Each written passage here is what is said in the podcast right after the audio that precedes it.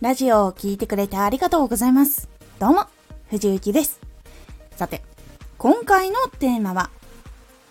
たくさんの流行りの言葉を作るってすごい。多くの人が使いたくなる流行りの言葉。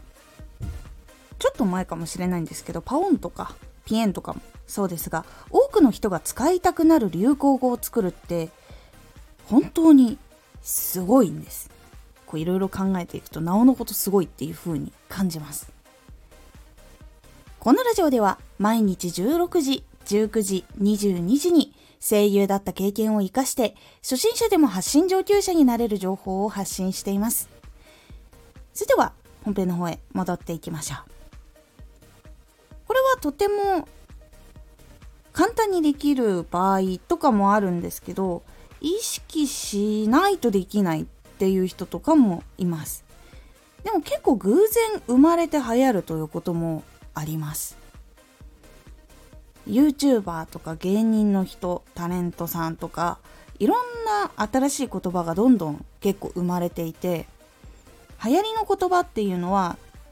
結構日常的に使いやすいけど今まで使っていない言葉の響きとか、長い言葉を短くしたりとか、いろんな言葉を組み合わせたりっていうのが結構あります。で、こんな言葉がありふれている中で新しい言葉を生み出そうと思って生み出している人と、生み出そうと思っていなかったけどたまたま出たのが面白くてそれをずっと使ってたら結構それが流行ったとかっていうこともあるかと思います。結構 YouTuber さんとか配信している人っていうのはそういうのが多いかなと思います。結構いろんな配信、生放送でなんか予想外の自分の言葉がこう出た時とかにそれがそのチャンネルの中では流行語になってたりとかいうことはあるかと思います。その経験したことがあるので、なんか作ろうと思って作る時もあれば、結構こうやっている時に新しくポンって出てきておおみたいな感じになったってこともあるっていう感じです。で、実際に新しい言葉とかを生み出す人って実は共通点があるなって思って、それは新しいことに楽しんでチャレンジできる人とか、すぐに楽しんでこういろいろやれちゃう人っていうのが多いと感じてます。新しい言葉を生み出すとか、偶然できたものを新しく使っていくとか、新しいことに抵抗がない人っていうのが実は多かったりします。いろんなことに興味がある人とかがやっぱり幅広くいろんな情報とか言葉とかを知っているので、なんかそれがこううまく組み合わさったりとか、もしくはその新しいことをやってた時にその単語が読めなくて噛んじゃって、それが逆に定番になってしまったりとかいうこともこういろいろあったりとかするので、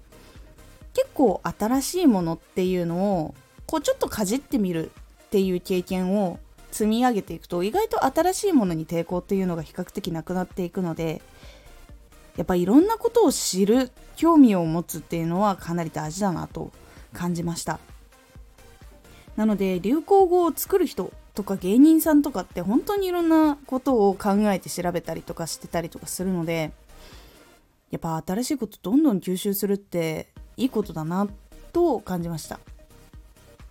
自分がなんか新しい知識入れてないなとかって思った時には結構良くないなっていう流れを自分の中で感じる方なので、結構そういう時はもう新しい本を絶対買って読書しようみたいな感じになったりっていうことが結構多かったりします。ぜひ皆さんもなんかこ